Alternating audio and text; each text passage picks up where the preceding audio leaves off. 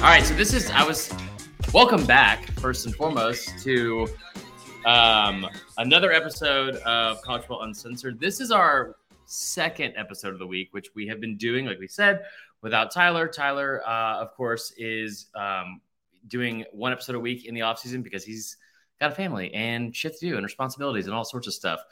Uncle Chris is deep diving into graduation uh, facts and fiction from SEC athletes and listening to a way too much Creed. I'll say it. That being said, we have our favorite co-host uh, and guest co-host here, Chris Gordy. How the hell are you? Hey, what's up, Marler? Good to be here, man. It's a fun time of year. We got uh spring football's over, and now we're into like over under season where all the sports books are putting out their over under win totals and all that mm-hmm. stuff. So uh plenty of time to dissect it all and uh you know guess on teams that don't even know who their quarterbacks are yet. Yeah, that's also true. What's up, Willie Gray? Um, we're also gonna start. Thank you. I appreciate it. Happy late birthday to me. 28, bro. Like as you can tell from my backwards hat and throwing up the peace signs. I'm gonna also, I figured this out. I'm gonna start taking pictures with like giving like the middle finger, like people did in middle school. And it was like my least favorite thing that people would do, but I'm gonna do it so I look younger from now on. I think that's like the, the main thing. When was uh, your birthday? Huh? When was your birthday? May 5th. Oh, okay. Thanks, dickhead. It was a week I, ago. I texted you. You did. You did. Um, okay. So we've got uh, a good show. I'm actually really excited. We've got a bunch of topics to talk about. Um, there are, uh, we're going to talk a little bit about the Georgia Florida rivalry possibly being moved for two years. Um, what that might entail. I think one of our listeners and one of my good friends, Casey Hampton, hit the nail on the head with my biggest takeaway from it, which we'll get to later. Uh, then we're going to talk in uh, talk about um, teams with the biggest uh, chance to bounce back this season, not only from the SEC but from around the country, and then also teams that we think are going to regress as well. Um, then in about 20 minutes, we're going to bring on our social media guy, and he's going to talk about some of his favorite moments from the offseason because there's a lot to discuss there and which fan bases. Um, and then we'll get into top five season and and uh, list season like we we talked about and and go over something I saw last week on um, Twitter, and it was specifically about Bama receivers saying their top five receivers, but we're not going to talk about Bama receivers. We're going to do our top five receivers in college football over the last 10 years. Uh, it is a very SEC heavy list, I'll tell you that. Pretty much, I think all the picks I had were from the SEC. Um, and then that's about it. So, first and foremost, though, where are you from? What you drinking? If you're if you're joining in in the in the chat, let us know. I'm being lame. I'm just having a water tonight. I thought about going to get a big tall boy Coors but I didn't. What do you or drink? Bud, or Bud Light, you know.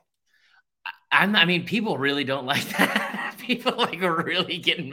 You know, I would say my least favorite thing about that whole Bud Light thing was that, besides the Kid Rock video, which was awesome, um, was then like the Facebook dad joke that came out afterwards, like, "Well, if you were already drinking Bud Light, guess what, dude?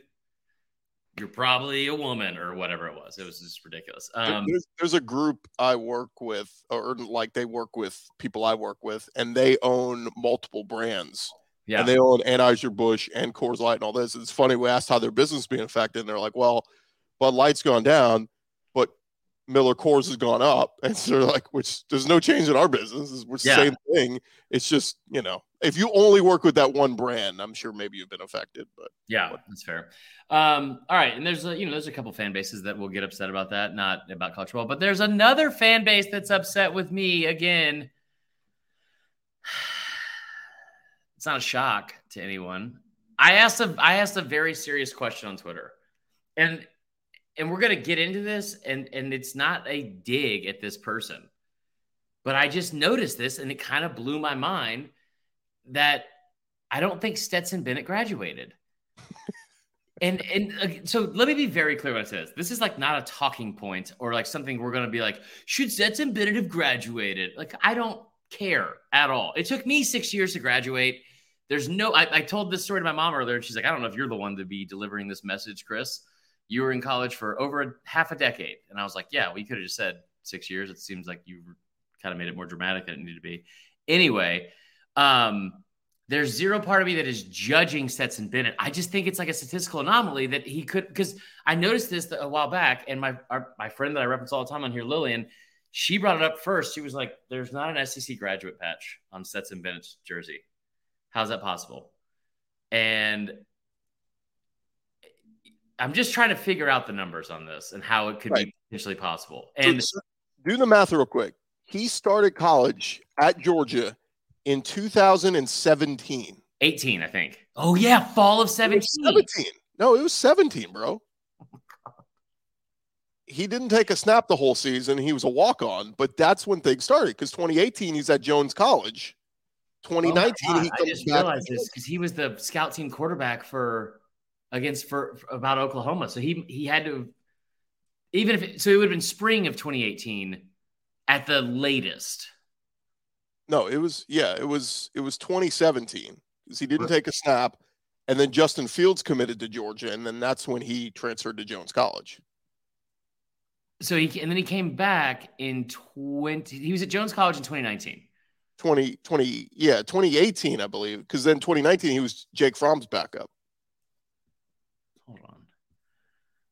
I don't. Okay, either way, I, am so the timeline I was thinking was this. I know that he was the scout team quarterback as Baker Mayfield in 2017. What's up, Iowa City? Robert Schafbach. Um, yeah, because look, 19 he was Fromm's backup, and and he even appeared in the SEC championship game when Fromm went down with injury. Really? And then 2020 is when D'Wan Mathis starts. That right. They named Jamie Newman. Jamie Newman was supposed to be the starter. Right. And then eventually, and then JT Daniels. Okay, so here's a, my thing on this. on this whole.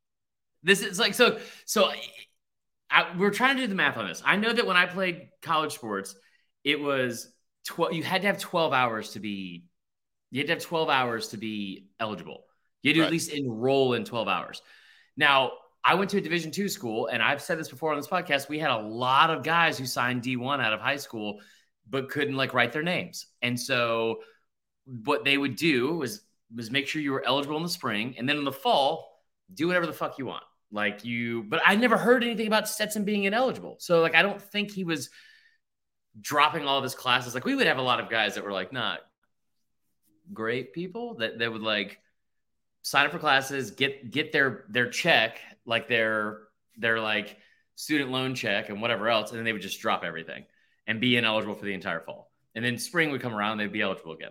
Um, I don't think he's done that. But if you're talking about from like a number standpoint, he was there at least in spring of 2018. Jones College, I thought in 2019, but I could be wrong. 28. Okay, so if he comes back in 2020, so because no, it's like just comes back, right? But I'm just saying, if he comes back in 2020, which is the timeline that I thought, 2020, he would have, and he and I get the COVID year and the playing time and all that kind of stuff. 2020 to now, he would it would still be four years. He got the COVID year too. So that's that's God. what's throwing you off.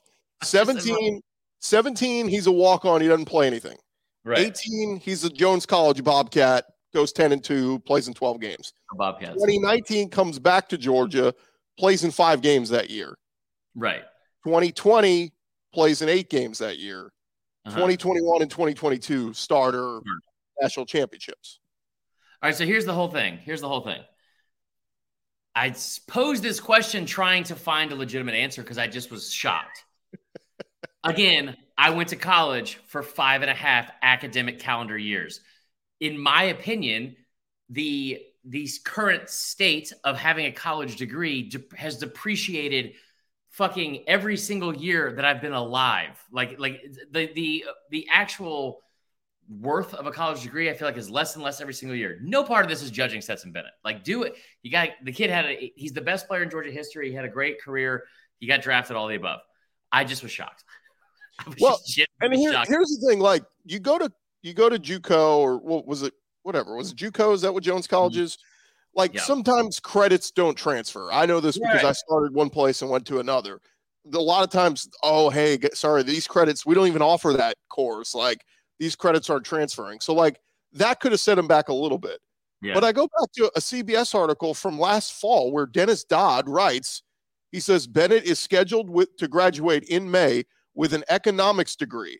His professional prospects are uncertain. For now, he's writing a thesis on Olympics infrastructure while oh, cherishing cool. while cherishing his final year of college. Like this all sounds like he's taking the right courses he's supposed to. Yeah. He's going to graduate with an econ degree. The only thing I could think think Marler is that he messed up in the fall, like maybe failed a class. Classes, yeah. Or failed one this semester, like or or took a break. Because like first, that's another thing too. He spent all this offseason training in Dallas. You remember, yeah, like yeah, yeah. in Dallas, he got arrested, all that.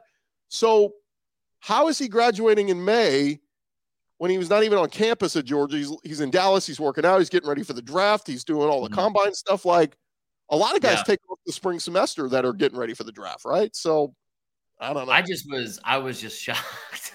I was just, but also, we all love Van Wilder. It's a great. We all love Bert Kreischer, who that story is actually after, and it's a ridiculous story nonetheless. Um, anyway, I would love to hear all of your thoughts on it as well. We've got um, well, contrast TJ, TJ Finley, my guy TJ Finley, who what started at LSU. He was an early enrollee at LSU in January of 2020. Mm-hmm. I, I talked to Finley what a few weeks ago on my podcast. He said he's graduating this semester. He's about because right. he's about to be a grad transfer. Yeah. So from January 2020 to May 2023, TJ Finley's getting the degree. How did you it take? About that is it, like TJ Finley had one good game at, at, Auburn where he brought them back against Georgia State and won the, in like had like a fourth and nine, fourth and twelve where he threw the game winning touchdown pass. One of our listeners, one of my good good friends, Auburn memes on Twitter, he said. He's like, yeah, y'all make fun of Stetson. I don't know why I'm giving a southern accent because he doesn't sound like this.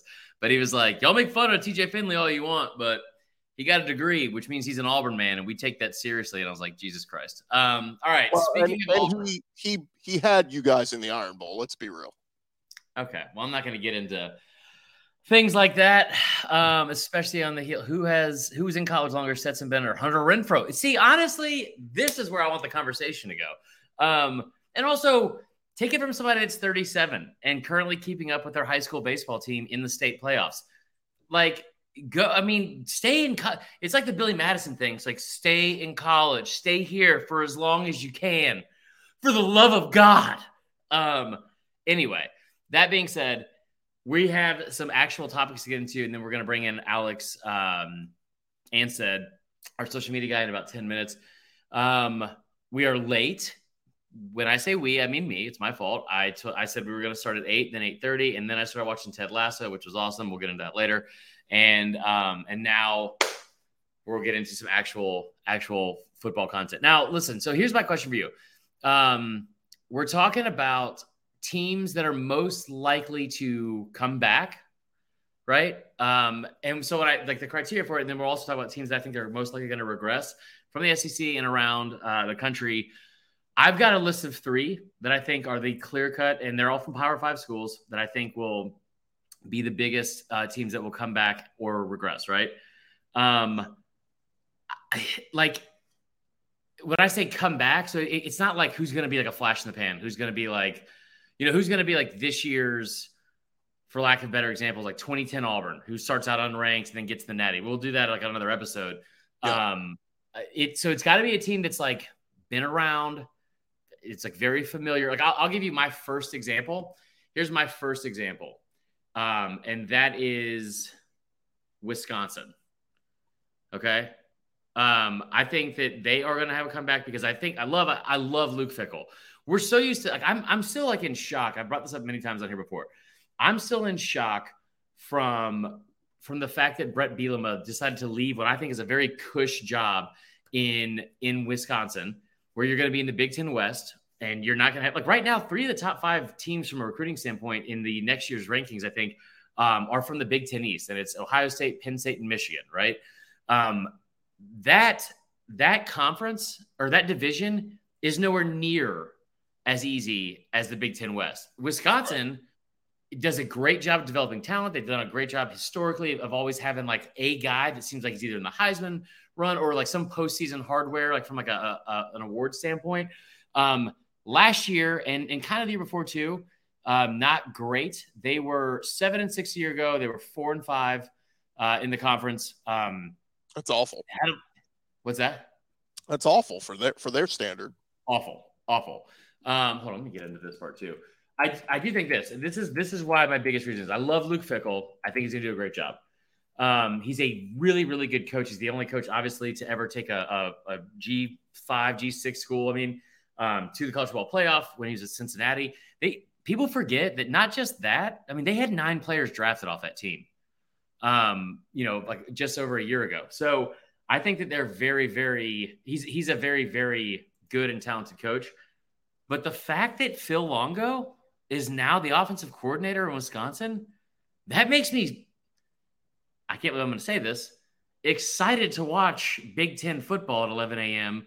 Oh. A little bit, a little bit this fall. What are your thoughts?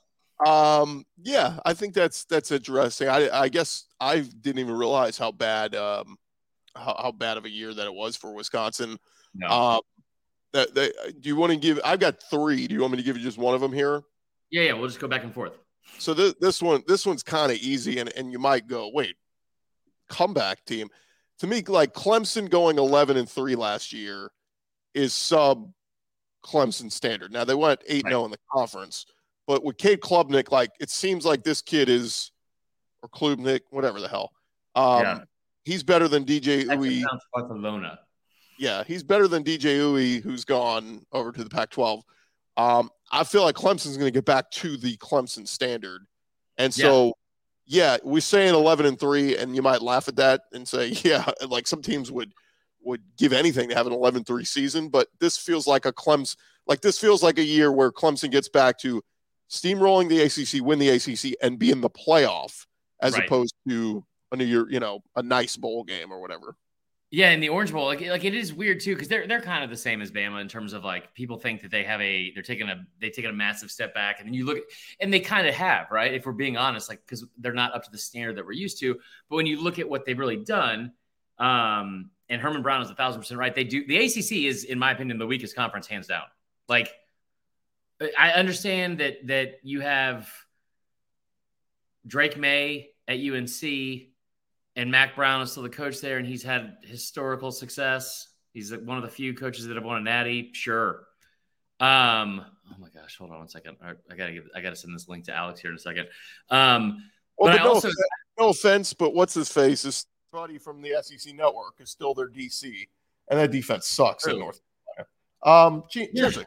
Oh, Chizik, Chizik, yeah. I love Gene Chizik to death. I really do, but Fuck, that is a tough, tough defense that they had a year ago. I look like shit, by the way. I got to get some lighting. Um, I, I, just I don't know what's going on. Anyway, I asked I asked I asked Gordy before the show. I said, "Do I have giant bags under my eyes now that I'm 37?" And all I was looking for him to say was no. And what he said is, "Get better lighting, bro," which was fair, tough but fair.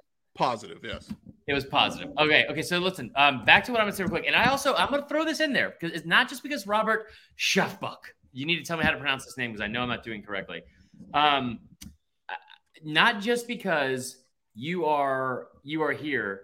I'm gonna say that I I think that Iowa comes back a little bit because they're always gonna have a defense, and there's just no way that they're worse on offense, right?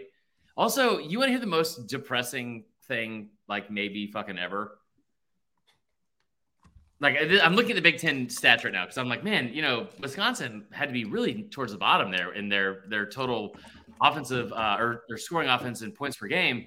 Um, on the year, they were 26.3, which was seventh out of 14 teams, so right in the middle, right ahead of Michigan State, uh, ahead of like Bret Bielema's Illinois team, um, Scott Frost at, at Nebraska. So Iowa averaged 17.7 points per game. I don't know how that's possible in this day and age of football that you're averaging less than three touchdowns a game. Do you know what Northwestern averaged in points per game last year? Northwestern, they were terrible, right? Yeah. Um, I don't know, 18 points a game. 13.8 points per game. that's, that's, pretty awful to do. Um, and again, you talk about the Big Ten East versus the Big Ten West. I was in the Big Ten West, I believe. Uh, correct me if I'm wrong about that, Robert. I don't. I couldn't point out. I feel like I used to be really smart. There's no fucking way I could point out to where most of these. I feel. I don't know if I could label 25 states in the country on a map right now. well, the Big Ten sucks. My my question, like when they get USC and UCLA, like are they doing away with the sides? Has that been discussed? Yeah, because it's kind of it's kind of understood the SEC is going to do away with East and West when Oklahoma and Texas come in. Yeah. Um, either way, so that's my first one. We're going to take a short break. Iowa OC is taking a pay cut of fifty thousand dollars. Is instead of his contract, if I think if they score thirty-two points per game, I don't think that's going to happen. I'll be honest with you. But also, I will tell you that um, the fact that he's taking a pay cut to make fifty thousand or to a pay cut of fifty thousand, he should probably just be making about fifty thousand dollars. um, if we're in, and I know that's like a tough thing in Biden's economy, but I'm just saying he's terrible. God, so who who is your other comeback team? So it's those two first. Okay. And we'll get into this one after we bring in um, Alex, but um, Auburn is the is the next one I have. Um, wow. I think that Auburn is like like uh, so again. Phil Longo has been a fantastic offensive coordinator almost every stop he's been. I love Phil Longo. I don't I don't know if you guys remember this because it's I feel like I only have five stories at this point that I share, and they're all the same ones. But like this is something I brought up on this podcast before. Phil Longo, for the longest time, just thought that he knew who was running the SDS Twitter account, like the old one that I ran, like when it was like before it got shut down, which is a theme in my career apparently. Um, he would like message us all the time. He messaged me like like a not a game plan, but he's like, dude, we got so and so this week. Like, we're gonna be doing this the whole time. And I was like, I don't he I think he thought I was a former player or something because he was uh, he was always like super buddy buddy and and then would send like, you know, check this out. And it'd be like some fucking sheet they had that i that i know was not supposed to be public like at all. But look here's where he's been. He was at sam houston state um, until 2016 so when he leaves 2016 he goes to Ole miss. What's weird about phil longo is that for the longest time he's been in places where the defense has sucked so bad that it's overshadowed how good of a job he's done. He was at 2017 and 2018 Ole Miss. That 2018 Ole Miss team is the one that had DK Metcalf, AJ Brown, Jordan Ta'amu at, at quarterback. They put up a lot of points, but the defense was garbage. Like it was awful that year. Then he goes to UNC 2019 through 2022. Um, I mean, there were times that defense played well. And when I say times, I mean just the bowl game against Oregon. It seemed like because they didn't give up a thousand points. But remember, they they they had like I feel like they had back to back non conference games last year where they gave up like like over 60. Wow. Yeah, yeah I mean, I, look, we'll we'll see, but I, I don't know. I I I'm going back and forth on it. I, Wisconsin will be improved, but I don't know if you're they're going to be must see TV like you're saying they are. Okay, so here's the here's here's my thing about that. All right, so I, I get what you're saying. I get what you're saying, and I got to stop saying here's my thing. That's like that's my least. They play. Here's their non-conference. Buffalo. Hear me out. Hear me out. At Washington State. Washington State they lost to last year. Georgia Southern at home. Then they get into their their conference games, right? They only have from the East their crossover games. I think are just Rutgers and Ohio State, and I'm missing the other one. Who's the other? Robert? Robert, you're in here. What's up, Alex? Um, does Georgia three Pete? We're not going to talk about Georgia for this. Um, hold on, we'll bring in Alex real quick. Alex, uh, Alex Ansted our social media. What's up, dude? How are you? What's up, guys? Doing we're pretty well. Middle of talking about, this is Gordy. I think you guys you guys know each other. Um, up, we're in the What's middle up, of talking about Big Ten football in this podcast. You're welcome. Wow. Yeah. Step forward. That's well, I don't know about that. Um, okay, so we're talking about Wisconsin. We're talking about our biggest teams that are going to take um, us, uh, in my opinion, a step forward or a step back this year. So one of my comeback teams, I think we talked about Iowa a little bit because they can only get better. And then also Wisconsin, now they have Luke Fickell and then Phil Longo. What's your take on this as a, as a Big Ten guy? Uh, I would say Wisconsin. I would probably favor them to win the Big Ten West if Iowa's schedule wasn't so easy. But I, I would probably still favor them, honestly, just with Luke Fickell and and actually, like you said, yeah. new OC, and actual offense, one of the best running backs in the country. I don't really see how they can't get a lot better with Fickell. Right. I'd agree with that. Um, no, I would definitely agree with that. All right. Rutgers, Rutgers, Indiana, and Ohio State are the three crossover teams for them. Indiana's in the East. Mm-hmm. Yeah. I don't. I just honestly, maybe on one of the episodes in the off season, we'll give me a actual test to take of like what the fucking like to, to name states. And I'm I'm saying this as like not even to be funny. I just like like the Northeast. Get the fuck out of here. Like I have I have nothing. New Hampshire and Vermont should be the same state. People shit on Delaware all the time. New Hampshire, Vermont, and Rhode Island are all the same state. It's just where white people live, and there's decent pizza. I think in one of those states. That's it. Well, keep in mind too, Marley. This is the last year, or this is the new year of the Big Ten on CBS. So a lot of these games are going to be the SEC on CBS is gone now. This year? Yeah, it's over. It amazes me how little I know about what my job is. Don't repeat that, Alex. Um, that's this year. Yeah, it's done. I thought we had one more year. I did too, honestly. I thought there was one more year. Hang I'm pretty sure you're wrong about this. I know. I, and, I say that a lot. The Big Ten is NBC this year for the night games, but I think that might be the only change. Notre Dame sucks that bad, huh? I don't know. Maybe they're just trying to make more money now. Yeah, that's fair. Um, okay, Alex, we've talked about you on the podcast before, all negative um, and behind your back. But tell everyone um, kind of like your story. Like, so Alex took over the job that I had, and they made it way more difficult. than when I had it. And he's done a tremendous job at SDS. He's grown all of our platforms and then also has done a tremendous job of growing all of our other stuff as well. Give people kind of like a little bit like your background, your bio, and and your your college football rooting interests um, in general. Yeah, so the background that I like to tell, um, I started out making my own Instagram page. You can still find it out there. Red Cup College Football. I grew up to like eighty-five thousand.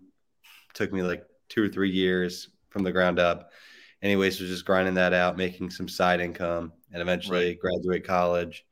And then this job is on LinkedIn. I find it. The rest is history. I've been here for like a year and a half now, yeah. which has been really cool. Um, like trying to grow the accounts and you know starting the ACC and Big Ten side of things, which is super new to SDS, obviously, and a lot of the fans yeah. don't like it and they still get annoyed by it. But I'm here to bring that that Big Ten love. But um, yeah, and my my rooting interest is the Michigan Wolverines. A lot of pain Wait, in my lifetime, to be honest. What's that? I said a lot of pain in my lifetime of as a fan. Yeah, I mean that's fair. I mean, so that's like that's how I feel like we first bonded was that like we both hated Ohio State because I and and my hate my hate for the Big Ten has honestly dwindled. I don't want to say well maybe that's not the right word. It's gone down. It's declined. Um, yeah. So I will say yeah, it's it's it's gotten better. I, I will say so. Like from your job standpoint, um, because I I have a I think that people when they hear me talk about like there's like only a couple fan bases that I truly get into it with. What has been what was like your like welcome to the SEC moment running the account with SDS? Because I, I don't feel like there was anything crazy that happened. You were like, dude, what the fuck is this? Like, why are people saying this stuff? Um, and I don't know if it's just because you were ready for it or if like you had just seen the internet and like and you were like prepared. But yeah, like what what was like your biggest surprise moment from SEC fans since you started?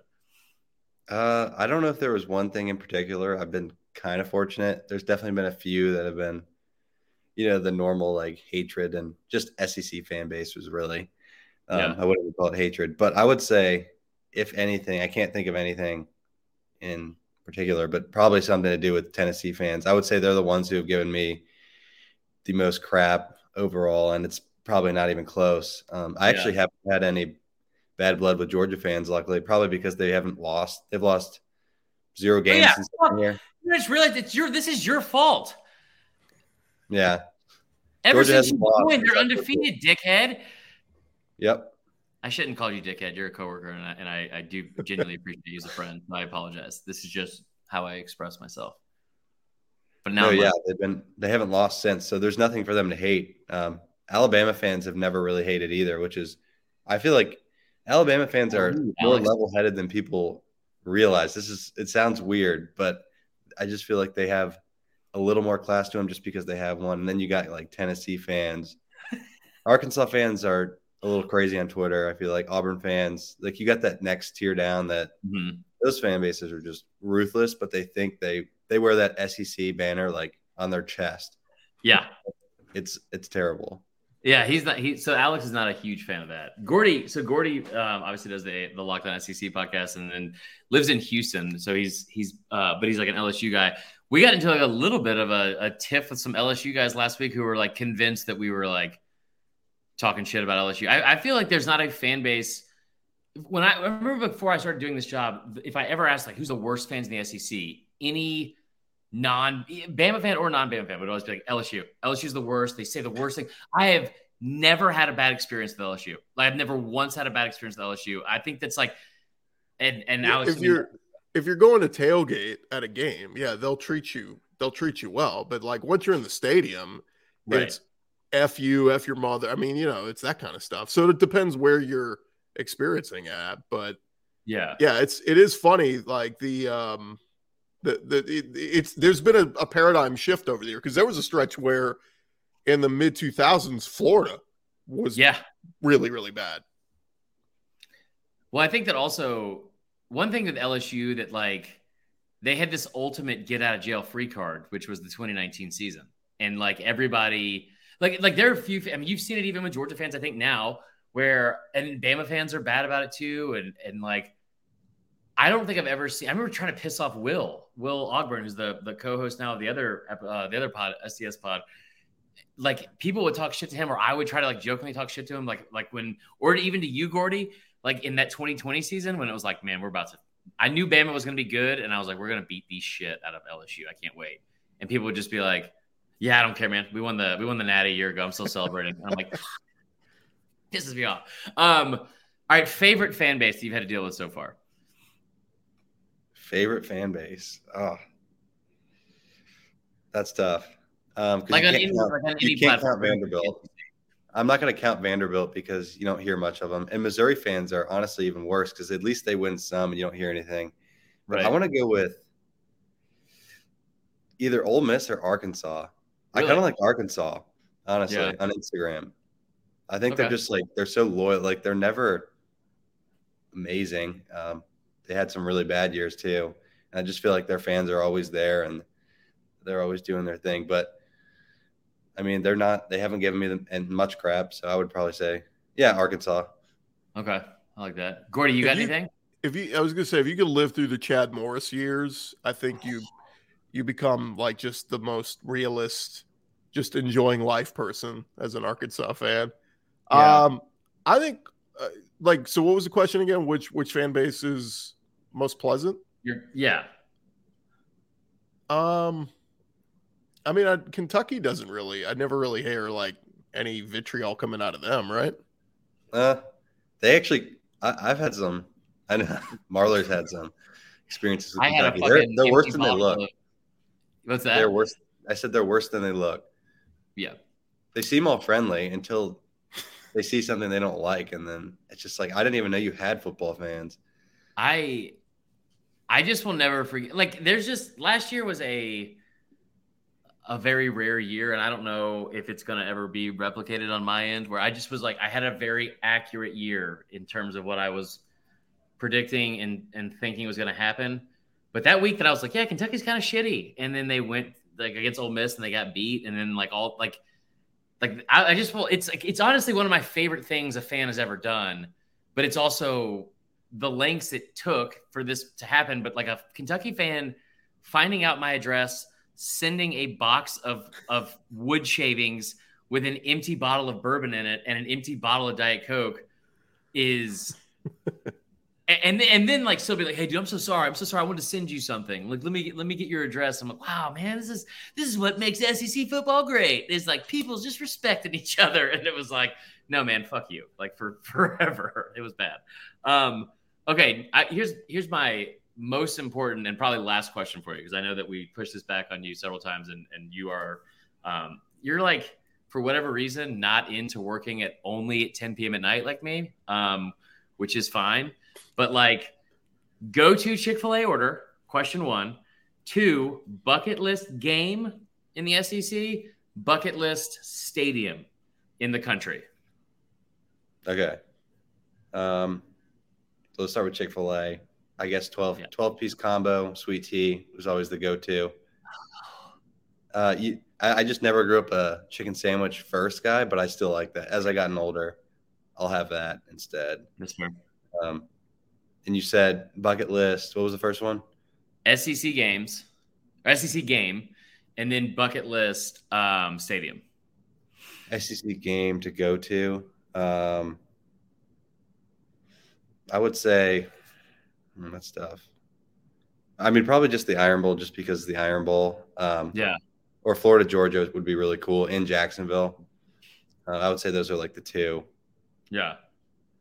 And then bucket like the stadium in the SEC. Stadium. No, well, it could be anywhere in the country. Overall. Like mine's the Rose Bowl. Oh yeah, if I'm not going, if I don't give you like that kind of answer, I would probably go. I've heard Washington and Oregon are both really cool. I'd probably yeah. go Washington, honestly. Heard it's super loud too. Yeah. it is. I like that. It's also in Seattle, which is kind of bizarre. I feel like I don't think that. Also, I just realized because I um the ADD kicked in that I gave you homework to do for this episode for your top mm. five receivers. Yeah. Um, do you want to you want to give them to us? Yeah, I mean, I wrote them down too, just so I didn't just for you. So, what do you uh, got? All right, we'll start here. DeVonta Smith. I feel like that one speaks for itself. Number one. Okay. Good. Okay. Okay. Yeah. Number two. This one I switched around two, three, and four a lot. I ended up going Ja'Marr Chase. Okay. Um, he basically co-invented the griddy. Enough said. I love that. That's the reason. Okay, yeah. and, and I should have prefaced this to our listeners, but are this is the top five receivers in college football the past 10 years. Um, I have no qualms with either either of those picks first. Yeah, I feel like Ja'Marr Chase just like that era, that 2019 LSU team was like it was like a whole culture thing more than just like yeah. a I can't even describe it was just like the most lovable team ever. It was awesome. Um, three, I'd probably go. I was thinking about Jeudy, and then I left him off my top five for some reason. I went with Amari Cooper because he had three really good years. So there okay. you go. Hey, Alex, this is good. Yeah. So four, you might not like as much. CeeDee Lamb, one of the best route runners you'll ever He's see. Good. Yeah. And then five, you're gonna hate this one. Um, Shit. I'm going. I went five based off of like pure ability. Marvin Harrison Jr. is the biggest freak I've ever seen. I don't. Why would I hate that? Oh, because it's Ohio State. Well, yeah, and he just had. He's only had basically one big year, but top five of the last decades. Kind of and, and, and he may be like this year, he may be the best receiver in all college football this year. So you may be a little bit ahead of the game here, predicting what's going to yeah. happen this year. Yeah, I, mean, I, thought he, I thought he was last year. Yeah, I thought no, he was good. last year. Hyatt, Hyatt got the Biletnikoff right, but I thought. I mean, Marvin Harrison's a better receiver. Obviously, he's going to be like a top three pick next year. Yeah, and also, you know, these aren't my words. This is what Mel Kiper Jr. said, you know, on TV during the draft for the second year in a row. If Marvin Harrison Jr. is not hurt for the the rest of that that Peach Bowl, Ohio State probably wins. So it's like, you know, again, these are not my words. This is Mel Kiper Jr., who is a uh, decades and decades worth of knowledge of football um, to go off of. I, I fully agree. Alex, you've been great. We appreciate the top five list. I will hit you up in three weeks with a clip of this to post on Instagram. Um, and then uh, and we'll talk to you soon, dude. All right, I appreciate you guys. Thanks, man. See you, man. He's like the best kid ever. He's he's he's and he's done a tremendous job. Um, okay, he's very big, right. Big Ten polite. Yeah, he like Midwest polite. I love it. I'm gonna tell him thanks, and we'll we'll get on here. All right, so let's let's we can kind of we'll we'll get to our top five receivers like a little bit later. Um, I thought it was a pretty good list though. He had three of mine. I think he had five of mine, four of mine. um, it's anyway. kind of good though. I mean, that there's a consensus kind of. Yeah. You know who who were the best receivers.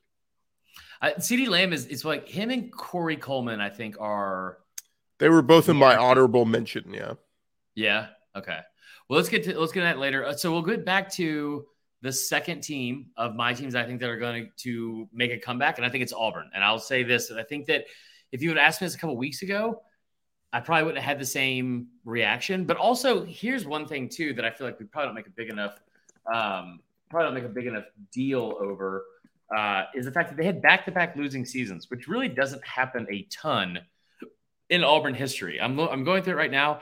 Now, in the last, I think I put this up the other day. I was talking about Georgia. Georgia's had 16 10 win seasons in the last 21 years. You look at that same time span, um, so from basically 2002 to uh, last year, um, Auburn has had a total of one, two, three, four, five. They've only had five 10 win seasons in the last 21 years. They um, they've averaged uh, s- less than six wins over the last three years. Six and five, six and seven, five and seven. Um, it's not been great. I mean, they've they've they've only had one season with with uh, less than five losses in the past five years. I say all that because I just don't think it can get any lower right? Like I, I know the schedule's tough. Um, you got to go out to Cal, which I think is probably going to be sneakier than than some people think, because the Pac-12 is going to be good this year. So what's um, comeback? Give me a record. What's their if they're a comeback team this year, Auburn? What's their record? Eight and four. I think that I think that I think that they will knock. I mean, I think they can get to eight wins, and I think they will knock off somebody. I don't think it's necessarily. It's not Georgia. They won't beat Georgia. I'm not going to say knowing where this fucking game is being played, I'm not going to say at any point that Auburn is not going to beat Alabama because it's in Jordan Hare. You can never rule out the Iron Bowl. And and by the way, right now, if you told me Tyler Buchner is starting Week One for Bama, I think Auburn has the better quarterback in Payton Thorne. We, do, we should take? know Payton Thorne. Yeah, no, that's I mean that's a really bad hot take, but I mean it's fine. Um, um, paid over Buchner? You see him at Notre Dame. Buchner's not going to start. And you know what? If he, I'm just, ugh. I like. You know why I hate this argument? You know, you want to know the honest truth why I hate this argument, Gordy? Because I know Milroe and Simpson just throw interceptions left and right. Buchner's way worse. No, nah, he'll be game manager, dude. He won't even throw the ball. They'll be like, dump it to the running backs, dump it to the wide receivers on screens. Gordy, he's played four games in his career with significant, meaningful snaps. He's had seven interceptions in those four games. He only had one game where he had zero interceptions, and I'm pretty sure he had zero touchdowns too. He had he had two, three, and three in the other ones. Wait, that doesn't Tommy, up, right? It's Tommy two, Rees's two. Tommy Rees's bro, bro. That's why he went and got him. Okay, I'm not doing this with you tonight. Um, it, like you know, but here's what I was saying. You know why I hate the argument? It's because I know full well, this is me being as transparent and, and self aware as possible. I know full well that I don't have an argument to make that's not based in fandom. I don't. Right. There's not. There's not one to make for Tyler Buchner that's not biased. I'll say this: if if it's Milroe or Simpson come week one, and by the way, I talked to Charlie Potter. He was on the show yesterday, and he said he thinks this is gonna that Saban's gonna draw this out. It's gonna go into week one against yeah. Middle Tennessee State. He thinks they'll all like they'll play multiple quarterbacks in that game before you figure out who plays Texas in week two. And Quinn Ewers is just sitting there licking his lips, going, "Come on." You should have said chops. The licking your lips is weird. Um, he's like like he's LL Cool J in a fucking 1990. Oh, did you hear what Sark Sark said this week? We're winning the Big 12. I was like, whoa, Sark coming out with the big balls. Texas is beating Alabama in week two. Mm. A thousand percent. I mean, and then, and, then, and then you know what? If Ewers doesn't get hurt in that game last year, they're beating them. They're beating them in Austin. I just realized how hard I rolled my eyes at that, but I also am the same person that will go to my grave thinking that that Metchie Williams thing might might change things. So, like Bryce um, Young didn't didn't need a miraculous run late in that game to get in the field goal range. Yeah, Come on, a thousand percent, a thousand percent. It was awesome. It was a great comeback. I think Bryce Young had like 51% complete. I think he was like nine of seven for 77 yards going into the fourth quarter in that game. It was an awful yeah. game. That was back game. when that was back when Bama had good quarterback play, though. How's that search going, by the way? How's the search going? For what? Quarterbacks? For your for the next Stetson Bennett. Remember, Bama's supposed to be looking for their Stetson. These are, these are your words, not mine. I don't. You know what? Fine. I'll. I would the, the search is ends and starts with me, sir. It starts and ends with me. I am Stetson Bennett. I was in college for six years. I was a below average athlete. He has a much better arm than me. We're not going to get it. You Did you what? graduate? Doing? Um, I love it. You didn't graduate. What's that? Did you graduate? Or are you in, are you really Stetson? I did graduate. I did graduate. Okay. Um, somebody said Ben Benji said unable to overcome a single injury in the playoffs. He spelled playoffs wrong for one, and then also, um, someone said Will Anderson, how did he play in that Texas game? I think he played pretty well. See, this is a thing that really is weird to me. There are certain players that aren't like that have that like that are super likable. It's Will, Will Anderson. Anderson? Yeah. so you're an LSU Brock guy. Ba- Brock Bowers. I got Brock Bowers too. is is Will Anderson an unlikable person? No, and, and, and spoiler, I'm going to uh Texans rookie camp tomorrow. I'm going to get to go see him in person. Him and CJ Stroud and and Henry To'oTo'o with Christian yeah. Harris and John Metchie. You, I'm going to send you a Texans jersey. You, Bam, we're Bama West out here. All right, I'll take that. That's fine. Um, he Will Anderson had ten. He was offsides three times. It's just anyway. All right, we're not going to get into this. All right, so that's that is my other comeback team, and I, I think this. I was talking about this on a couple episodes ago, and this is what I'll say about Auburn going into the season. We've already gone 45 minutes. How the fuck is that possible? Um, so this is this is what I think about like the the um, what do you call it? The Auburn thing is that the key to Auburn season is just one win. They just need one win that they're not supposed to win. I think preferably at home because you get the because like there is something different about Jordan Hare, and I hate to say that, but like there's something definitely different about Jordan Hare and having. Do you think they it, can win both the Mississippi game? Ole Miss and Mississippi State are both home back to back. Can they win both? I think I think Auburn beating Ole Miss. I, I, they definitely beat Mississippi State.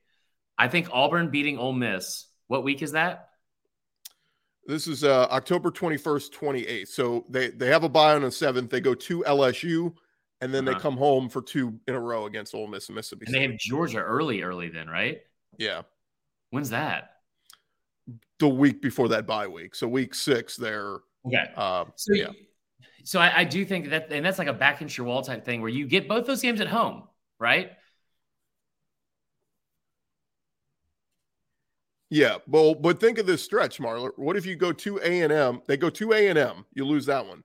You come home okay. for Georgia, you lose that one. Right. You have a bye, you go to LSU, you lose that one. Home for Ole Miss becomes a must win at that point. Yeah. Oh, Ole Miss is first too. I, so yeah. I just I, I think that I, I just I just feel like that game will be circled on the calendar as as a potential like because Ole Miss, I don't know what their schedule is, but last year and the year before we've seen it, they've kind of coasted through some of these early games. Um, that is a game that if if Auburn wins, I'm not saying it's their Super Bowl and the fan base will still be supportive no matter what because it's Auburn and they're always going to be supportive. But if Auburn is able to beat Ole Miss after this offseason, and what we saw with Lane Kiffin and the flirting to go there and then not going there and then having the whole storyline with Hugh Freeze against his old team in the first year. Jordan, if that's a night game, if that's a night game in Jordan Hare, and I don't know what the schedule is for or the slate that weekend, that place will be unbelievably loud. And and that would be, I think that is a season defining win in year one. Not to where like everything else is is free money or house money that will that that um Hugh Freeze will be able to be playing with, but like yeah, I think that is a that is a attainable and massive potential win for Auburn in there. The only other uh, good SEC game that day is Bama Tennessee. So that'll be a night game. Yeah. Oh, by the way, I did some research. I so the Big Ten contract starts this year with this with CBS, but but it's the last year of CBS SEC on CBS. Okay, so they okay. said they are going to keep the 230 slash 330 time slot for SEC games. So this is the last from according to my research, is going to be an intermingling. It said with the new Big Ten deal starting this year, CBS will have one year in which it owns the rights of the Big Ten's second tier game as yeah. well as the top SEC game. So there okay. you go. Um, love that. All right, let's get into our top five. I don't know how we've managed. We, we, do you have another? Wait, team? wait. Let's re- recap it real quick. So your comeback teams this year are Wisconsin and Auburn. I threw in Iowa because Robert was in here. I, okay. But I would say my my two big ones: Wisconsin and Auburn real quick, my three, I, I gave you Clemson already. Uh, I got Baylor. Uh, mm-hmm. They went six and seven last year, four and five in the Big 12. I think like they're going to rebound. Dave Aranda's too good of a coach to be mm-hmm. bad again. And then I got A and M. They're not going five and seven. I mean, I don't. No. I, they're, they're, not going to get to ten wins, but right. they went two and six in the conference last year. A and M, the Petrino Jimbo thing, I think works, and I think I think they get back to being you know eight win, eight and four type year for A and M. Uh, yeah. I think Barrett. I think Barrett Sallee this week picked A and M to. I think he predicted Jimbo would be fired by midseason or something. So now I will tell Look, you, it's right not now, crazy. I looked this up. So I, I I laughed about this on Finebaum the other day and got lit up from from uh from what do you call it? Um uh from A and M fans. They were real upset that I didn't like take them seriously. And Bama has they've had some tough games in Kyle Field. They lost to him last time they were there. They had a I think a tough game in like 2018 maybe. But here here is the the buyout like clause for for for Jimbo. So he made it past January 2023. So by now, so if he gets fired this year, they will owe him 76.8 million dollars. And what's scary is that's nothing. I, it's not. It's not. And here's the thing too, because because it doesn't. It's not like Malzahn where it's like, all right, if we keep him for longer, it's gonna really come down, right? Like Malzahn got like what was it 30 or he got 18 or something like that? I think he got 30. Yeah, but like was, I think it was higher. So so if they if they fired him before January 1st of this year, it was 85.95, so 86 million. If they do it this year, it's basically 77. If they do it before 2025, it's 67. If you do it before 2026, it's 58 million. So you're talking about a difference of 20 million dollars, which I understand, and I joke around uh, joke around about all the time, like in Biden's economy. Money is is not a real thing in my opinion in the SEC. It, that is a that is a ton of money. But this is a program that has spent $755 million on their football facilities and football program alone since 2014. 750 it's almost that's three quarters of a billion dollars right as somebody as somebody who lives in houston marler the oil and gas money is not hurting like the, these not, people right? are doing just fine the agriculture people that you know we joke and call them aggies and farmers they're very rich people they've yeah. got money and they've never won a chance like they want that taste of a championship they'll pay whatever. Now here's the here's the quick pivot, it, and I got in a debate with this somebody with somebody the other night. Who do you hire? It you can get rid of Jimbo, but who's who's your target list? I don't know, but what I would love to see, and this is where I kind of thought you might be going with it.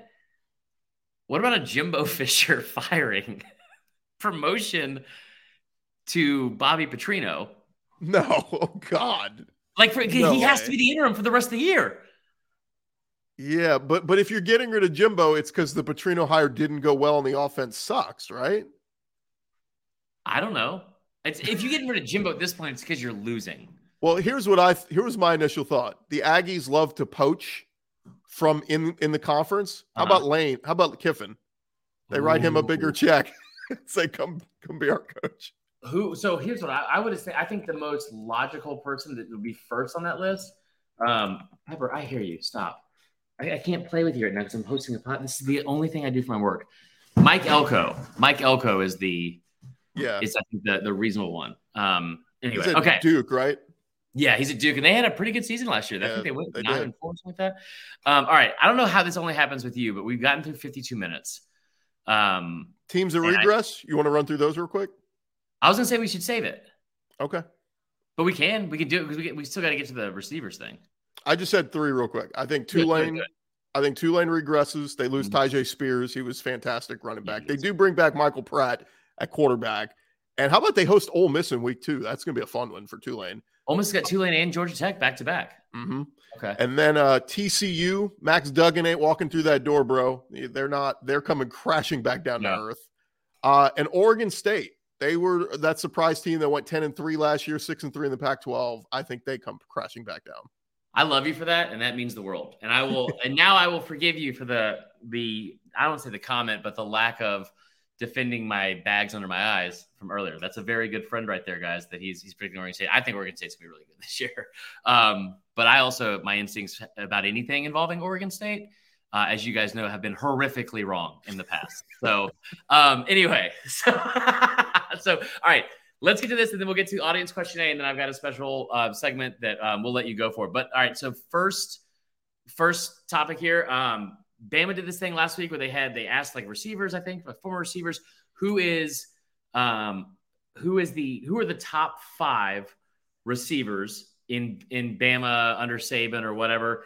Um, there was like you know some discrepancies between all of them. I, it got me thinking top five receivers in college football over the last 10 years. So starting in 2014 or 2013 to, to last season, um, we can go five to one, or you can give all of yours. Uh, we can go back and forth, whatever you want to do. What do you think? Uh, yeah, I'll just, I mean, since he already gave his and, and he had a bunch of the ones I have, I'll just give it to you all real quick. Um, okay. and, and by the way, like I tried to, I went all the way back a decade ago. I was like, yeah. maybe, maybe let me see, like maybe like an Odell Beckham dude, Odell Beckham had like a thousand yards and eight touchdowns. I was like, he was not as ridiculous. I told you this remember. before. You got mad at me. Odell Beckham I mean, was a nothing in college. Now, now, him and Jarvis Landry together were were a dynamic special duo, but like his numbers were not like eye popping like I remember. When was he memory. there? Real quick. 2013, Just, yeah, 2013, 14, around there. He was he was behind Jarvis Landry. So yeah, they both had they both actually had 1100 yards. I didn't realize that. Yeah, that was it was the first time they had 2000 yard receivers at LSU right. in a while. Okay. Yeah, I just I just always thought I mean he was yeah, he only had 10 touchdowns in 2 years combined. Um, I will also say real quick that's impressive to an extent only because I think it was I'll I'll look it up real quick because I think it's um I, I, think it was after Mettenberger. No, LSU, Mettenberger was their quarterback. Right, I'm saying I'm saying after from like 2014 to, to like like it had been like five years or maybe it was like nine out of the ten years where LSU was ranked 13th or 14th in in passing offense and like passing touchdowns uh, in the SEC. Um, that was a great. Yeah, that was a great offense. Because Les Miles recruited quarterbacks who could throw for like hundred yards a game, and it was like, dude, what That's are you awesome. doing? He's like, yeah. we have Leonard Fournette. We're gonna run the ball a million times. Um, but yeah. So so anyway, so those guys are out. So real quick, my list. I had uh, DeVonta Smith. Obviously, his Heisman year was stupid. I mean, eighteen hundred right. yards, twenty three touchdowns, silly. DeVonta Smith makes my list. Amari Cooper makes my list. Seventeen hundred yards, sixteen touchdowns for him. I went with the duo from LSU. I went with Ja'Marr Chase yeah. and Justin Jefferson.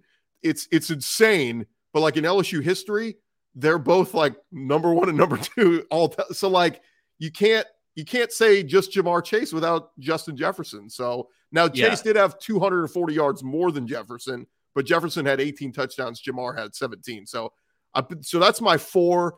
And then I went back and forth. We, we mentioned Corey Coleman, CeeDee Lamb. I thought Davante Adams made a really good case, but who yeah. was watching who was watching Fresno State that year? You know, right? I, mean, like, I agree with that. But I went with Jordan Addison the year at Pitt, man. I mean, almost 1,600 yards and 17 touchdowns. He was must see TV.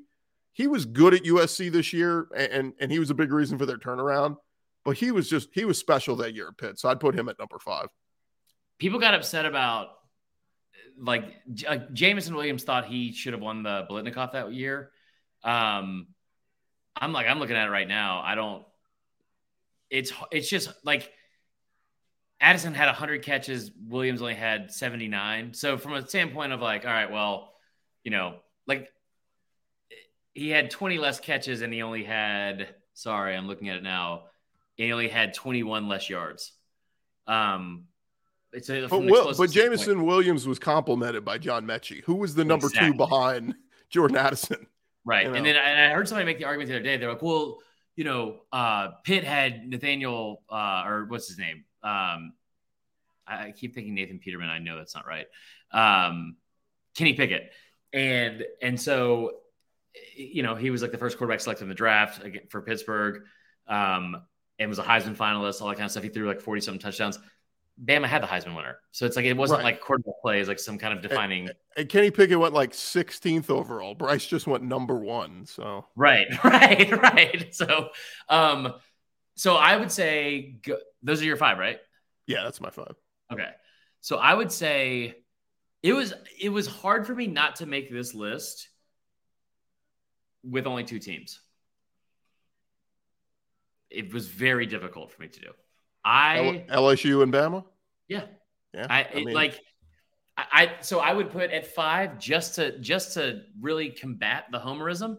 Um, I would put in a tie for uh, what do you call it? Um, at number five, Corey. Uh, sorry, God damn it, Pepper, stop.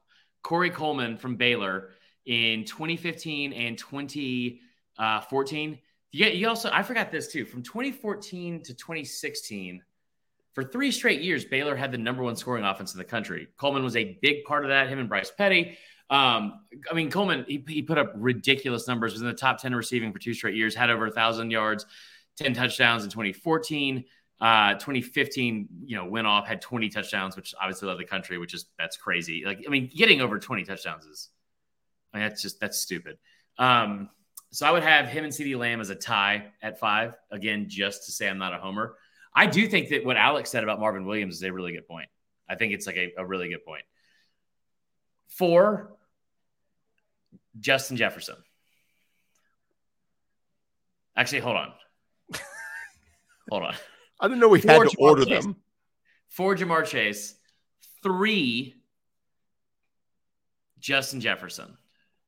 But Chase was Chase had almost 250 yards more than him. I and, and there's not I didn't put any kind of parameters on this, so there's not a I'm not going to defend it necessarily. The only reason I think it's more impressive is is and it's not really fair is that Jefferson has become a top three receiver in the NFL since then, um, which Chase? is not a, he's not top three. He's like top five. His numbers That's right up top there. three. He's he's right there. Well, he's top five in this list too. He's just not top three. um, and also Jefferson was a two star. And, well, and Chase, if we're being Chase went to my high school, so yeah. Well, Chase also spent his last year in college at your high school learning how to get fast because he was a four five four six guy when he came out of high school, and then just trained for the 2020 season to get ready for the draft. And and no drop off, bro. He had a four. He ran a four three five. He listen. You can you can train to get faster in like he made a business decision. It was a smart move. LSU yeah. was a sinking ship, and everybody saw it. Everybody. Um, Whatever. We back, bro. We back. So two, I have Amari Cooper. One, I have DeVonta Smith. And here's the only thing: in that 2019 season with LSU, it was like they had so many weapons everywhere. You're like, what the fuck? Like it was so hard to to stop. DeVonta won the Heisman with a ridiculous season, partially because Jaylen Waddle was injured. He broke his leg in, in that Tennessee game and was out for the rest of the year. It still didn't make any sense that he was open all the time. And also, Amari Cooper had Blake Sims as his quarterback, was a Heisman finalist in a year where they only had three. What is that? It's a little, I've just put a little asterisk because he played in empty stadiums. So, you know, no atmospheres to really hostile yeah. atmospheres to go into. It's okay. You know, you know what was a hostile atmosphere in a full stadium was his freshman year when he was a true freshman, 18 year old, and on second and 26 ran a ran a go route um, and wide ass open and won a national championship. I would have dropped that ball in a fucking heartbeat. I would have I would have bobbled that ball. Just I would have fumbled the bag worse than any financial decision or relationship I've ever been in. I'll just say it. And fun um, fact, that was one of the few games that Tua actually finished a game healthy. So, uh-huh. yeah. Okay. All right. All right. Um, well, you've been on for over an hour. You want to do the question and answer thing, or do you want like you want to go? I I know that I've taken up. no, no, I'm I'm good. I'm good with whatever you want to do. What I was trying to say was I want you off this show. Who is right your fifth, now. by the way? Your fifth wide receiver. Lamb. Oh, you had CeeDee Lamb. Okay. Yeah, then Ja'Marr. Eh, but and here's here's the thing. If if I if I was like if I was giving you like a just a super homer one, my top five is Jaylen Waddle, DeVonta Smith, Amari Cooper, not in order. Um, Justin Jefferson and Ja'Marr Chase. Jaylen you know, Waddle, I think, is he's over 10 it was over a decade ago but when i was in school do you know who i saw in person was just like ridiculous? Aj green. Randall. oh yeah. no, it, i mean lsu at georgia i forget like 08 or something. He he was just he was insane. He made he made like people were mad that julio wasn't on the list. I didn't understand why calvin ridley was on anybody's list from bama I just because because it also it was top receivers of all time. He was fine. I don't. They're all productive. I mean, I mean, those are all good receivers that went on to be great pros too, and great gamblers for Ridley. So, top five receivers from a production and gambling problem standpoint. Wait, I've wait, J- Jameson. Wait, wait, you got Jameson Williams gambling, Calvin Ridley, Brad Bohannon jumping in the mix. Jesus, Bama. You guys what's why I have there? a gambling problem. You guys, you guys ask yourselves all the time at home. Um, all right, let's get to some of the questions. All right, we have a we have three audience questions, then we'll close it out. This has been a very fun episode. I really appreciate you um, for doing this, even though you just throw more and more shade at my team every time you're on. Um, okay, here is what? Oh, somebody said Team Selena or Team Haley, and I thought she meant Selena, the Hispanic singer, and I was like, why? Like I thought the question was like, are you team Selena or the person that murdered Selena? That would be a problem. Yeah. My wife is a movie memorized. She knows every song. Some really? Yeah, that's a big thing in Houston. Everybody knows Selena. That was also yeah. Somebody said, okay. I believe fuck? that was Selena Gomez, right? And Hailey yeah, Bieber. Yeah. And Hailey yeah. Bieber. I don't. I don't. I don't really know the whole thing, so I don't want to get into it. Here, here's a good question. What is your go-to liquid hangover remedy? Strictly hangover. So somebody said Gatorade, Powerade, yeah. or liquid IVs. Uh, Pedialyte, actually. Bingo. Bingo. Yeah. Certain flavor? No, whatever. Any. Just yeah. give it. Got it down. Got What, hand me something cold and full of electrolytes. Yeah, I agree with that. One of my favorite moments ever. I went to I went to not favorite moments ever, but one of the funniest things I think I've ever seen from a hangover. We went to Milledgeville to do I did a comedy show there, and I remember I was getting paid like 200 bucks to host at like a, a bar I used to get kicked out of and and like to to headline and do like 45 minutes to 50 minutes. And then I had like a, a bar tab and they're like, dude, really sorry. They had a bar tab for me and my three friends that I brought. And they're like, really sorry. We had to charge you at some point because you guys were drinking a lot. Here's your tab. And it was like $48 for four of us to drink the whole. And I was like, and I remember we were so fucking hungover the next morning. We walked to a, we went to a Walgreens on the way out of town on 441, and we go in, and it's me and my buddy Jeff. And Jeff is like, Jeff is the most charismatic person I've ever met. Everyone loves him. And he goes in, and it's like the sweetest lady at Walgreens is like, boys had a rough night. And we're like, mm-hmm. She's like, okay, well, y'all have a better day. Be well. And Jeff is walking out, and he goes, be well. Fuck off and then just walked out the door. It was like, good wow. lord. Poor um, lady. Are you a shot guy, by the way? Like, I, are you doing shots? I'll do. Yeah, like the, this is going to shock you, but as with most things that I do, when I start, I don't really stop until there's nothing else in front of me. That's not bad. I'm just wondering, like, you're going to the bar for, you're going with some friends for a night out. Are you just like, I'm just like beer or whatever you're drinking? That's just that. Or are you like, got shots, shots? shots immediately, okay. and then also like like probably liquor. Like I'm not like if, if we're out for an extended period of time, if it's if it's after 10 p.m., we're going straight to liquor and we're getting like vodka. I don't, I don't really have a I don't have a you know Josh Pate always says there's no off season. I don't really have like a slow down mode. well, what do you do? Are you vodka mixed with something? Like, what do you? What's your go-to? Spring and summer vodka soda, splash cran. If I'm at home, splash pomegranate because it's good for the brain. In the in the fall and winter, bourbon rocks. That's it. Uh, love beer, love draft beer, love bottled beer way more than cans. What about you? Uh, yeah. I mean, if it's just if it's just chilling, watching games out at the bars, beer or whatever. But yeah. uh, yeah. I mean, we know, nice bottle of rare. Rare. You know, we, so we bust good. that open. Whatever. Yeah. How about so? Here's a, here's a question for you. If you're going out for beers, are you a buckets or are you a pitcher guy? I like the taste of draft beer out of a glass, but mm-hmm. the value is typically in buckets. So, like, if my wife and I are going to watch a game at a like, if we're watching yeah. a football game, we'll do a bucket.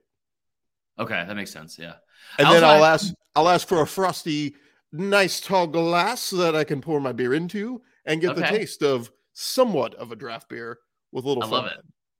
Um, yeah, I I I love draft beer. Um, but like I said, but like this this whole fucking thing about the environment now is really starting to piss me off when it's coming to, to beer manufacturing. Can you Maybe believe this shit? I mean, to tell you what, when this whole internet and global warming fad runs out, I'm fucking ready for bottled beer. I like bottled. There's just something about a bottled beer that you can you can drink from it. It's cold. It keeps you cool. You can hold up to your face. It's it's like you can smash it over the corner of the bar if somebody's talking reckless to you, and you could jam it in someone's aorta. You can't do that with a can, brother. Let alone a Bud Light can. Do you so know you when, when when we used to go out in college, we'd go to Bur. I had this kick. I would wear jeans with flip flops because that was yeah, the big thing to do in, in the early two thousands. But we go to Bourbon Street and I wouldn't realize it at the time, but I'd get home the next morning mm. and I'd have blood all over my feet from stepping on crushed bottles. like people broke bottles, and you're you're wearing flip flops, so your feet are just getting glass all over them. I'm a big fan of jeans and, and sandals just from a comfort standpoint, and women have never liked it. I, I know that to be true. Even I'm not smart, but I'm not wearing sandals to fucking Bourbon Street. I thought you were gonna say that your your feet were black, but I love the fact that you were just basically admitting that you were so drunk that you didn't realize your feet were just being you were just oh, walking yeah. on Legos all night. You it was Annie Lennox walking on broken glass, and you just didn't even didn't even feel it. Fantastic reference. All right, we have two more two more audience questions, and then we'll move on. All right, so um, oh, I don't want that one. Um, let's go to. We've got a couple that were good from S, the SDS uh, question that we, we threw up there.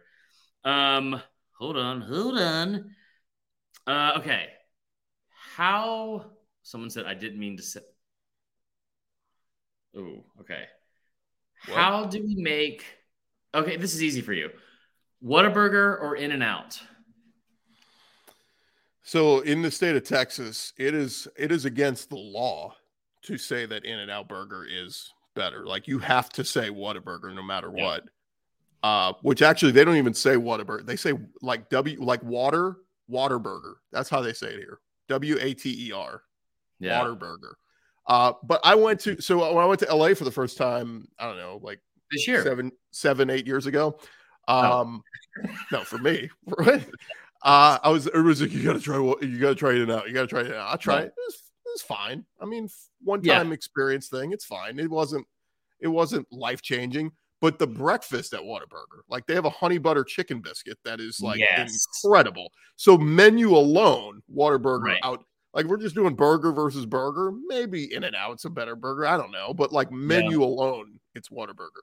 We completely agree. Completely agree. And also like the Whataburger thing or the In and Out thing is like I love In and Out, but it's not anything that's like like if, if I'm out if I'm on the West Coast, I'm a thousand percent getting it. I I still think I have a picture of the receipts from the night Bama lost the national title game to Clemson. I had a fifty three dollar In and Out order. Um which is almost impossible. I ate my feelings all night. Um, oh, did, did, I tell you too? When I got it in LA, I was in a rental car. They give you a tray. Like I ordered through the drive. Oh yeah. They give you a tray that you can eat off of in the car. I was like, well, look at this fancy shit. Like California, fancy. bro. The only trash they love is is the, the, actual humans that live on the side of the road. That sounds fucked up. Right. Hollywood Walk of Fame littered with homeless people. Yeah, the whole the whole state really.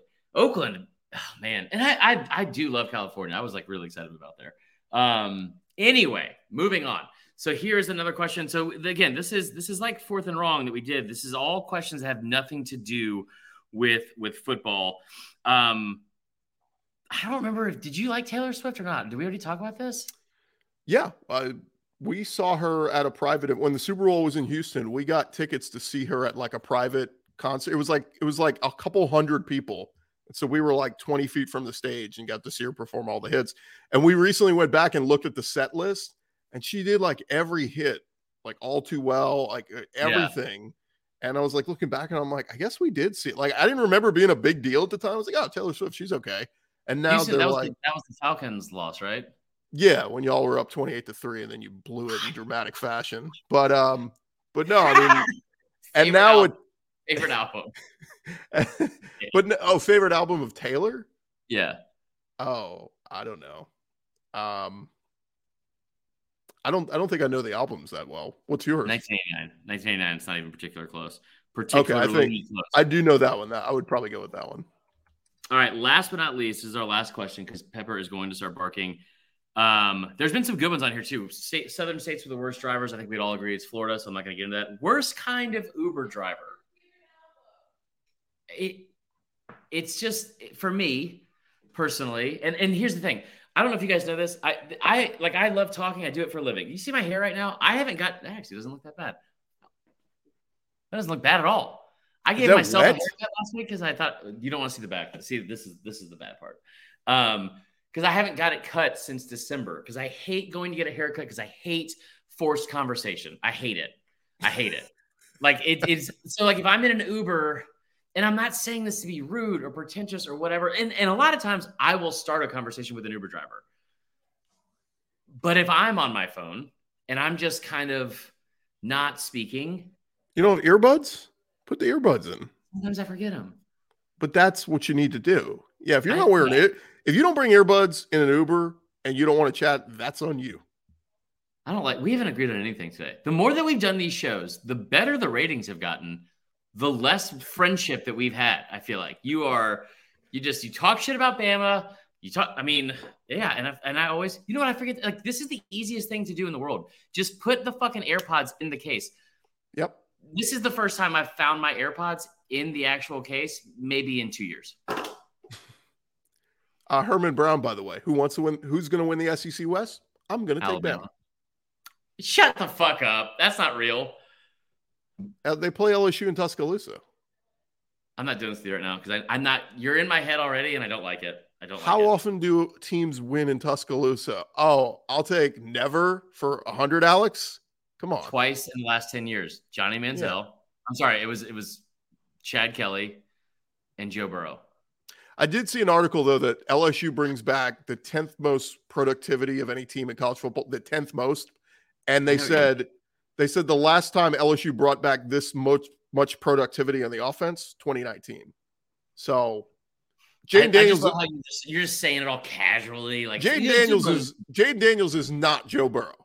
No, but, he's not. But could he be better than last year when they won the SEC West and be even better? Maybe. I don't know. I just I I just don't like what you're doing. I don't well, like, like real quick. So they bring back Mike Denbrock, same offense, Jayden Daniels, offensive line. Two freshman tackles are now sophomores, and their leading receiver Malik Nabers. But their LSU's going to get worse. Like I had an Auburn fan. So they're going to get worse. There was an Auburn guy this week telling me I don't think I think LSU's going to be worse than last year. I'm like, how? Auburn guys, they don't know football. They're they're they're a gymnastics school at this point, and they're not even good anything, at that if anything, the offense stays the same. Like they're not going to get worse. That's yeah. weird. All right. I love you to death, Gordy. Tell everyone where they can find you or don't. You guys don't listen to him because he's being ridiculous. Also, side note, also definitely listen to Gordy. He's the best. side note, and we're going to end on this because it's been an hour and 17 minutes and we've done it again. This has been great. And thank you again. Hope you're enjoying this, Dan. Dan's going to be so pissed. He hasn't texted me, which is probably not good. Um, I'm probably going to put this one up myself. This is my fault. Um, oh God, the audio levels will be all off. Terrible okay. editing. I'm not doing this to you right now. Um, so anyway, um, the the uh, the NFL schedules came out tonight. The Falcons have the easiest schedule in based off of off of teams winning percentage from a year ago. I don't need you to respond about this because you've already insulted so many of the things that are important to me. Thank you again for saying Oregon State would suck and laughing at my joke about Oregon State. But are you going to be back on Monday? Yes, we'll be back Monday. Um, and and so in moving forward, really quick, let me throw this out there. Monday, the the the actual recording schedule will be Monday night uh, at eight or eight thirty, and then Wednesday or Thursday eight or eight thirty as well. We'll let you guys know beforehand. Gordy, tell everyone where you can find him. You've been you've been great as usual, and, and also I, I just I know that you're making valid points, and I don't like it. That's what I'm projecting. Yeah, I mean Desmond Ridder is your quarterback, so good luck with that. Um, Locked on SEC is is my show that that we do, and we talk uh, we talk specifically SEC. You guys talk all things college football mm-hmm. with an emphasis on S- SEC many yeah. times. But uh, yeah, we had some good guests. Uh, Ty'Kieast Crawford, go if anything, go check out our conversation with him. Offensive lineman for Arkansas, awesome dude, and uh, yeah, he told us all about how great the Dan Enos offense is and all that. So check that out if you get a minute. It's a quitter. It's a quitter that's coming from me. All right. Thank you guys. Love you all very much. We appreciate you guys tuning in, whether it's live, whether it's on Spotify. Make sure you give us a follow, a subscribe, all the different stuff, because that still helps me keep my job. Um, leave us a five star review if you haven't, because um, I know a lot of you haven't. So just do it. Say nice things. It's the off season. We'll be back on Monday, and we'll see you guys then.